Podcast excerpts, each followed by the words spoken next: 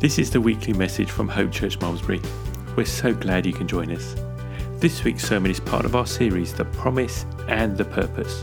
We're walking slowly through the Gospel of Luke, verse by verse, promise by promise.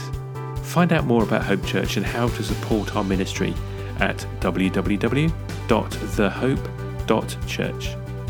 I hope this message will help you to see the good purpose that God has for your life and help you to walk in faith and rely on His promises every day.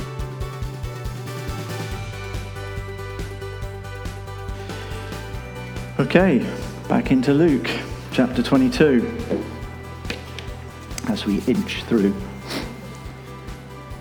Um, so I've got today, I'm doing Luke 22, uh, verses 3, verses 3 through to 6.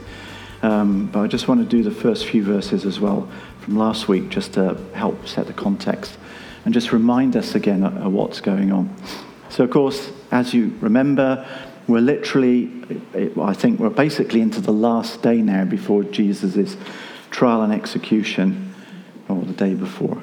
Um, but we're in Jerusalem, um, and we start 22, verse 1. Now, the feast of unleavened bread drew near, which is called Passover. And the chief priests and the scribes sought how they might kill him, for they feared the people. Then Satan entered Judas, surnamed Iscariot, who was numbered among the twelve. So he went his way and conferred with the chief priests and captains how he might betray him to them. And they were glad and agreed to give him money. So he promised and sought opportunity to betray him to them in the absence of the multitude. Okay, so here we have Judas getting a mention. This is the second mention in, in Luke's gospel. The only, the only time we see Judas mentioned before uh, is in like Luke 6 when Jesus picked out his 12 disciples.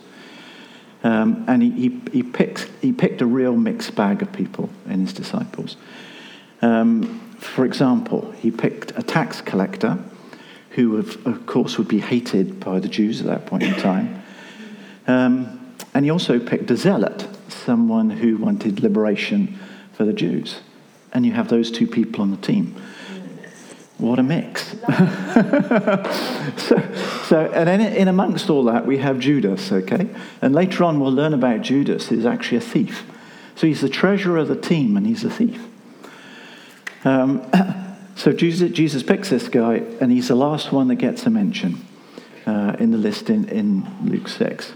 And here we find him, his second mention in Luke's Gospel, and in the first verse that mentions his name, or second, yeah, it says, Then Satan entered Judas, surnamed Iscariot, who was numbered among the twelve. Satan entered Judas. Uh, excuse me. Ponder that one for a minute. So Jesus had a ministry, and as part of his ministry, some sickness, some infirmity is caused by a, an evil spirit or a demon, okay? A, a spiritual personality. Um, uh, a friend of mine, um, she was an occupational therapist, um, and uh, she was seeing a patient. This patient had never met her before. Uh, as she walked into the room, she hadn't opened her mouth, and the patient said, don't talk to me about Jesus. Don't, don't you talk to me about Jesus. Okay? So some, some things we can give it a medical word, but sometimes there is still a, a force in operation, a spiritual force in operation. And that's what was going on with, with uh, Judas. So, anyway, so Jesus went about ministering to people. Uh, he cast spirits out. We, we, we learn about spirits of deafness, uh, spirits of infirmity. But here we have the prince of the spirits, the prince of the evil spirits, literally inhabiting this guy, Judas, which is incredible, isn't it? If you like, he had the check, the job was going to get done. That's maybe one way of looking at it. But we'll talk more about that in a little while. So, some people think that when the Antichrist eventually comes, he too will be inhabited by the devil, by Satan. Um, scripture doesn't say that, I don't think, but it certainly talks about the Antichrist operating in the signs and wonders associated with the enemy. And we can read that in uh, 2 Thessalonians. So 2 Thessalonians chapter 2, uh, verse 8 to 10, I'm reading here.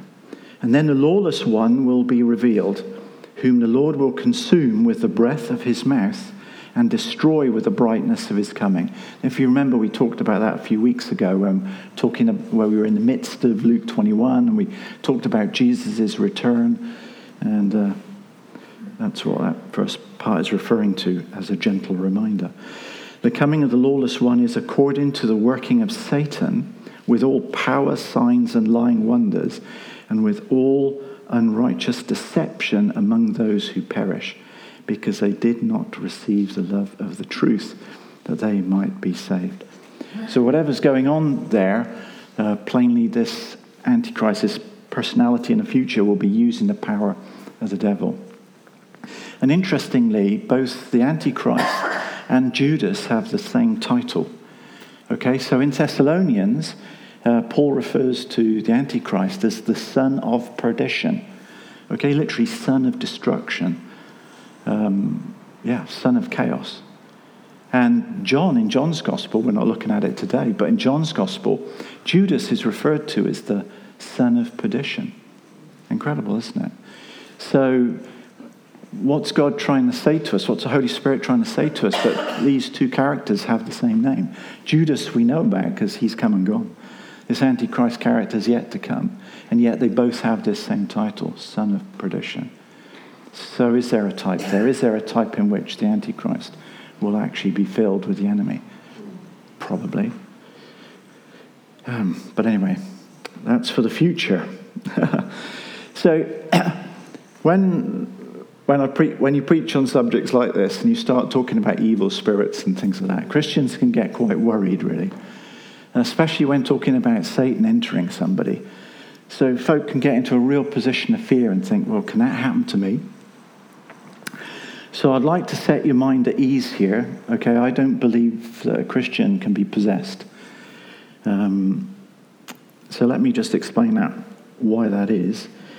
Um, there's a passage in uh, 1 Thessalonians 5. We were in 2 Thessalonians 2 just earlier, but in 1 Thessalonians 5 that says this Now may the God of peace himself sanctify you completely, and your whole spirit, soul, and body be preserved blameless at the coming of our Lord Jesus Christ. So the scripture talks about us as human beings having a spirit, having a soul, and having a body. And I've got a slide here with uh, one way of representing this in my head is with these three circles. Okay? So as I look at you, I'm looking at your body. Okay? I can't see your soul and I can't see your spirit. In the mid, in the center of you, your being, if you like, you have a spirit. And then your soul is what I would call your mind, your will, and your emotions. If you like, when you think in your head, that's your soul. Okay? Now, when Adam fell, his spirit died. Okay? Um, you know the story. Uh, uh, God basically said, You can eat of any tree you like, but of this tree, the tree of knowledge of good and evil, you must not eat. For in the day you eat thereof, you shall surely die. And in the Hebrew, it's dying, you will die. And they, you know the story. They ate.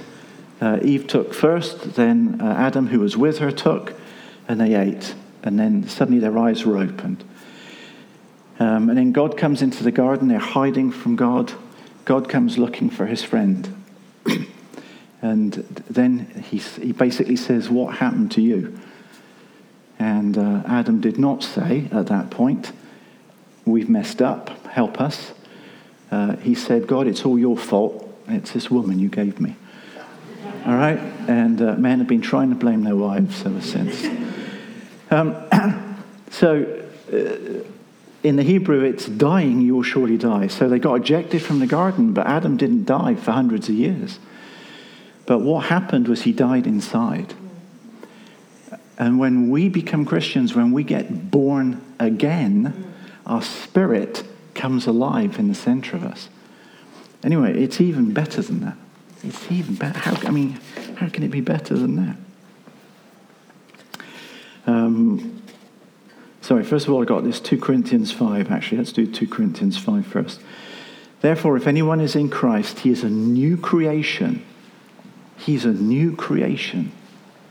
Old things are passed away. Behold, all things have become new. He's a new creation. There's not been one like this before. Okay, now we're born again. Um, and then it, it, goes on. So not, not only do we get born again, our spirit comes alive, but God's Holy Spirit, the Holy Spirit, comes to live inside us. Galatians 4 6 says this, and because you are sons, God has sent forth the Spirit of His Son into your hearts, crying out, Abba, Father. The Spirit of His Son has been sent into our hearts. Okay, the Greek word there is cardia, and it's really is it in our soul? Is it in our spirit? It's clearly in our spirit, uh, but sometimes it's difficult to separate spirit from soul. And in the book of Hebrews, it talks about the word of God that can rightly discern and make a distinction between the soul and the spirit, and is is a discerner of the thought and intent of the heart. So, not only is your spirit alive, but you've now got Jesus on the inside of you. Just think about that for a minute. The spirit of Jesus is inside you. Dave, that sounds like heresy to me. Well, that's the plain reading of the scripture, isn't it? The plain reading of the scripture is that Jesus is inside me. So I've now got the power of God, and you have all got the power of God inside you. All right? So when you're on your own in the middle of the night and Satan's giving you hell, you've got the power of God inside you. God has not left you bereft. Okay, and it says elsewhere, doesn't it? He will never leave us nor forsake us, even unto the end of the age. So we got no business, we got no business praying, God be with me. Okay? Once you know these scriptures, you've got no business praying that. Please don't pray that. It's unbelief. All right? Because God has said to us, He's inside us and He's with us and He'll never leave us, nor forsake us even unto the end of the age. So now we can say, Lord, I thank you that you, said you'll never leave me nor forsake me. Lord, I, I, right now I don't feel you're close by me, but I know what your word says, and I stand on your word that says that you never leave me nor forsake me.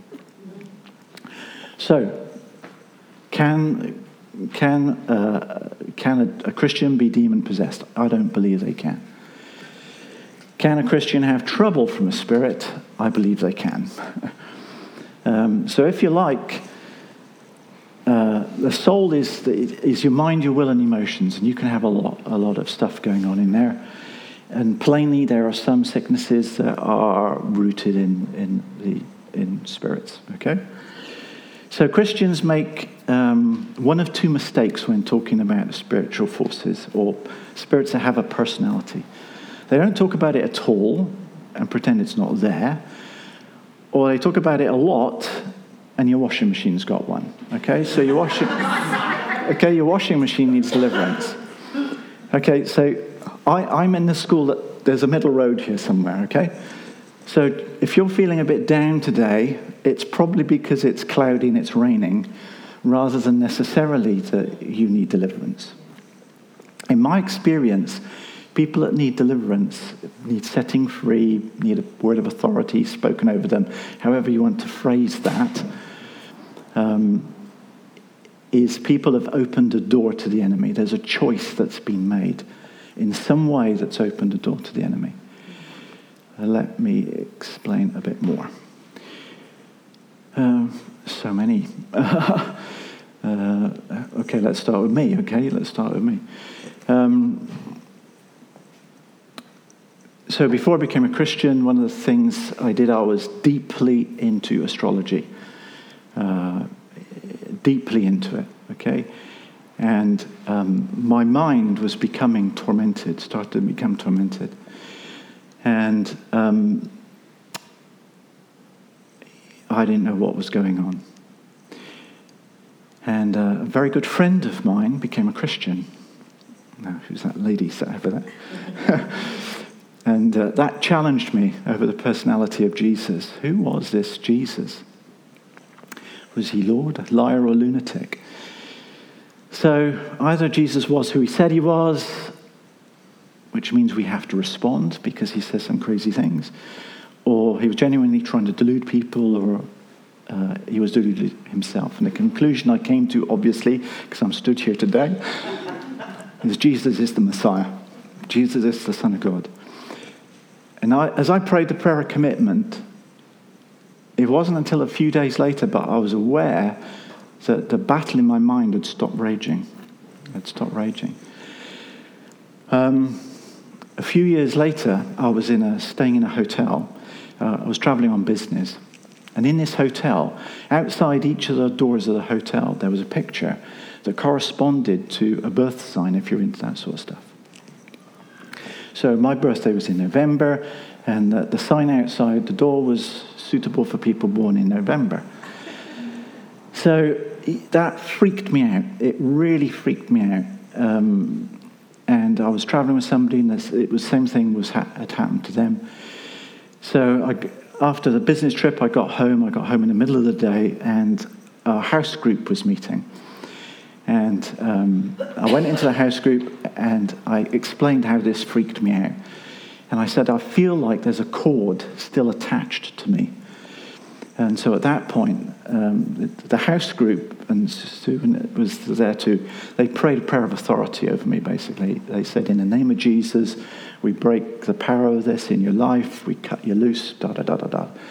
And I've never been bothered since. I've never been bothered since. So I opened the door to the enemy. Okay, when I became a Christian, the door closed. But if you like, there was still something hanging on or trying to hang on that, uh, that just needed a prayer of authority spoken. And maybe that's true of you today. You know, first of all, if you're not a Christian, get saved, okay? Because if we pray a prayer of authority over a person and they're not going to get saved, we are doing you no favors whatsoever. Okay, let me just read from you uh, something that Jesus said uh, from Luke 11. uh, this is Jesus speaking. When an unclean spirit goes out of a man, he goes through dry places seeking rest. And finding none, he says, I will return to my house which I came. And when he comes, he finds it swept and put in order. Then he goes and takes with him seven other spirits more wicked than himself. And they enter and dwell there. And the last state of that man is worse than the first. So, if you're not going to get set free, if you're not going to become a Christian, we are not going to pray a prayer of authority over you because we will be doing you no favors whatsoever. Okay? And you could end up in a worse situation than you are today. Uh, but if you want to get set free, you can be set free before you go home today. Yeah. In Jesus' name. And as I say, as Christians, you know, uh, if you're feeling a bit down, don't necessarily think you need a prayer of authority. You need to encourage yourself in the word, maybe, and the sun needs to come out.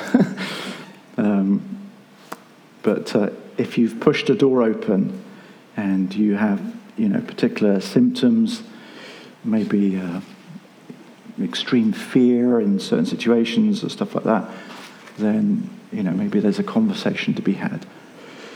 Okay. So, if you like, um, your will has to be involved.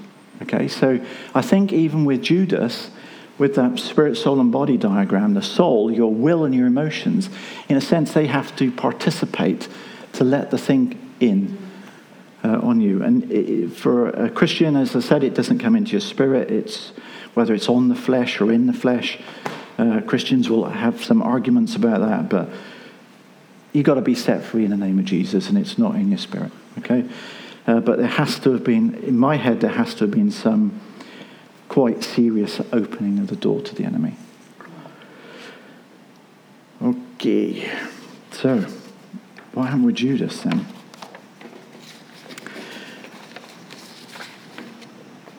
So as I mentioned earlier, uh, uh, uh, Judas was a thief. Um, and we can read about that uh, in Luke 22.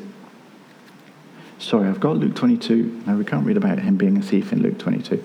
Let's go back to Luke 22 and just remind ourselves of the rest of the passage that we're doing this morning. So, Luke 22, 4 to 6. So he went his way and conferred with the chief priests and captains how he might betray him to them. And they were glad and agreed to give him money. So he promised and sought opportunity to betray him to them in the absence of the multitude. So, why did uh, Judas betray Jesus? And there's a lot of theories about this. My personal opinion, he did it just for the money. It's as simple as that. In John 12, we read this. So there's this story of the, the lady that poured the expensive ointment all over Jesus. Um, and uh, I think it's Judas that says this. Why was the, this fragrant oil not sold for 300 denarii and given to the poor? This he said not that he cared for the poor, but because he was a thief and had the money box, and he used to take what was put in it. It's incredible, isn't it? I just find this amazing. You know, what, what do you do if you've got a treasurer who's embezzling? Do you know what I mean? It's, and yet, so we don't, did Jesus encounter, did, did Jesus challenge Judas at all? We don't know. We don't know the answer to that question. But anyway, so uh, we have this example here from John, and Judas is just thinking about the money. And I believe that personally that Judas was just thinking about the money.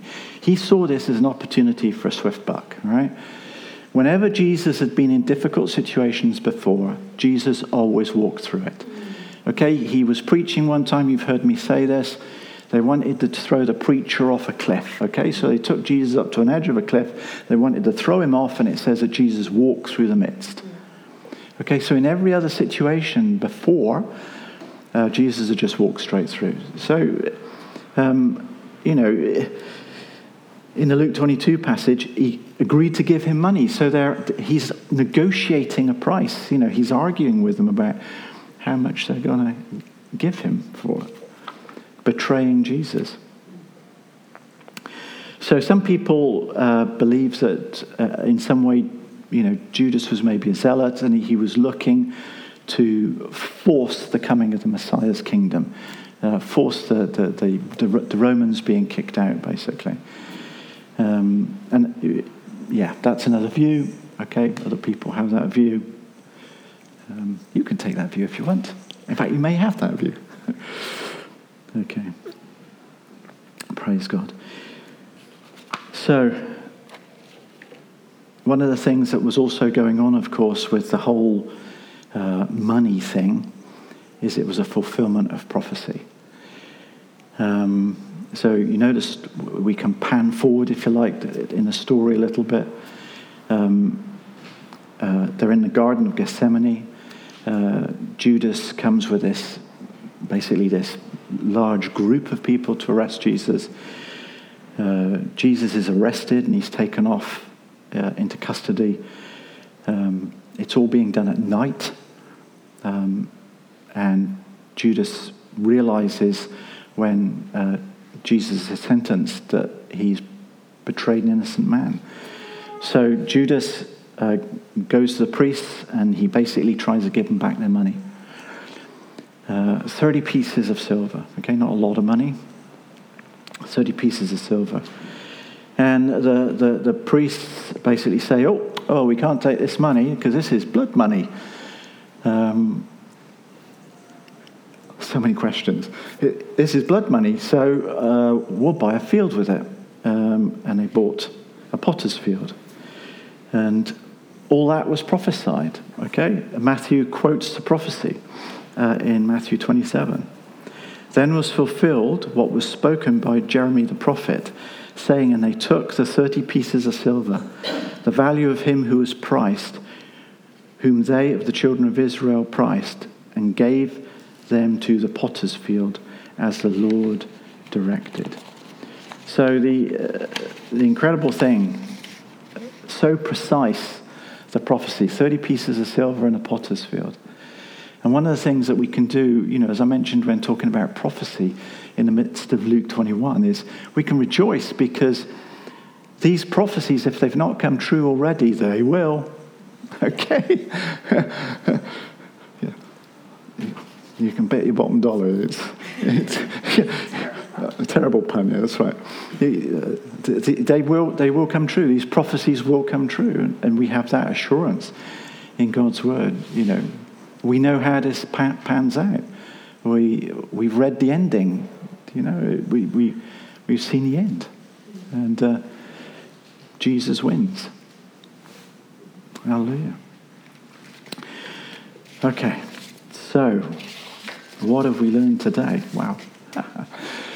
well, we've learned that Jesus is inside us. If you're a Christian, Jesus is inside you today. And if you're not a Christian, you can change that in an instant. Okay? Uh, what did I do? I, I believed in my heart that God raised Jesus from the dead. I was convinced of that. He was a person that lived. And uh, then I decided to make him the Lord of my life. So that's when you break the sound barrier and you say, Jesus is the Lord of my life. Um, and that's how you become a Christian.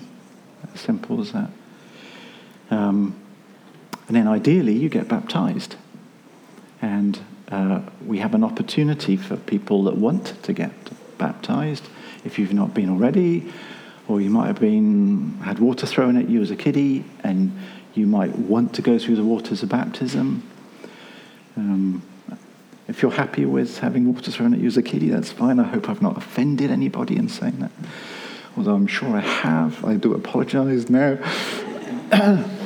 um, but anyway, there's an opportunity. We're renting a swimming pool in January. Uh, we've had a couple of people come forward already that want to go through the waters of baptism. Um, we will run uh, just a, a, short session, a kind of baptismal class, if you like. Um, in the very early days of the early church, uh, they generally baptized you as soon as you made your prayer commitment. Okay, even if it was the middle of the night, they would go and find some water and they would baptize you. Later on in the life of the church, you went in for a 20 week, 30 week baptismal course. All right? So we're doing some, something in between, okay? Just a one week baptismal course. Um, and then you can go through the waters of baptism. But it just helps faith to be in operation because you're dying with Christ and you're being raised with Him. And I remember when Sue got baptized, she said, Hold me down. She said, she said, Hold me down. She said, I want to be aware that I am dying to Christ. And whenever I've baptized people since, I, I warn them. I say to them, Are you okay? Because I'm going to hold you down for two or three seconds.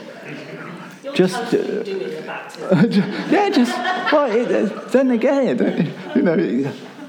I mean, some people obviously don't want that. And I've had people that don't want to go back down backwards. They just want to go straight down and they're holding their nose and all that sort of stuff. But hey, you know, praise God. So, we've covered a lot uh, in the Word. And I'm going to pray in a moment. But as if something's spoken to you out of the Word and you specifically want uh, us to pray for you, and grab hold of Mark or Lydia uh, or of myself uh, at the end of the service. That would be good, and we'll pray, we'll pray with you. So let's just pray. Father, I just thank and praise you for your goodness. I thank you for the, your word and the truth of your word. Lord, I thank you for just opening our eyes uh, today to what you've done in Jesus. Lord, your great love for us and just the fact that his spirit is now inside us. What an awesome thing that is. That's an incredible thing, Lord. And we just rejoice in that this morning. We just thank you for it. And we give you praise and we give you honor and we give you glory. And uh, Lord, I just right now would just pray for anybody who's struggling, um, and that needs a prayer of authority spoken over them, that they would find somebody that can pray that prayer uh, in Jesus' mighty and wonderful name.